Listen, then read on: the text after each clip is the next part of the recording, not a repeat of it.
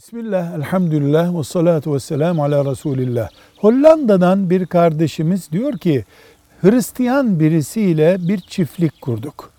O yüzde elli, ben yüzde elli ortak oldum.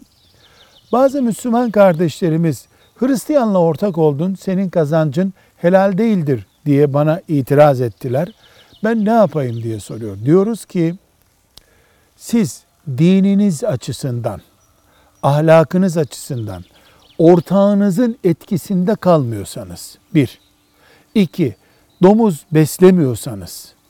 Üç. Orada Müslümanlara besmelesiz kesilmiş et satmıyorsanız Hristiyan diye, Yahudi diye bir insanla ortaklık yapmanızın dinen bir sakıncası yoktur. Dininizi o ortağa ortak etmenizde sakınca var. Malınızın ortaklığında sakınca yok. Yeter ki faizli bir sermaye, haram olan bir işin sermayesini ortak etmiş olmayın. Velhamdülillahi Rabbil Alemin.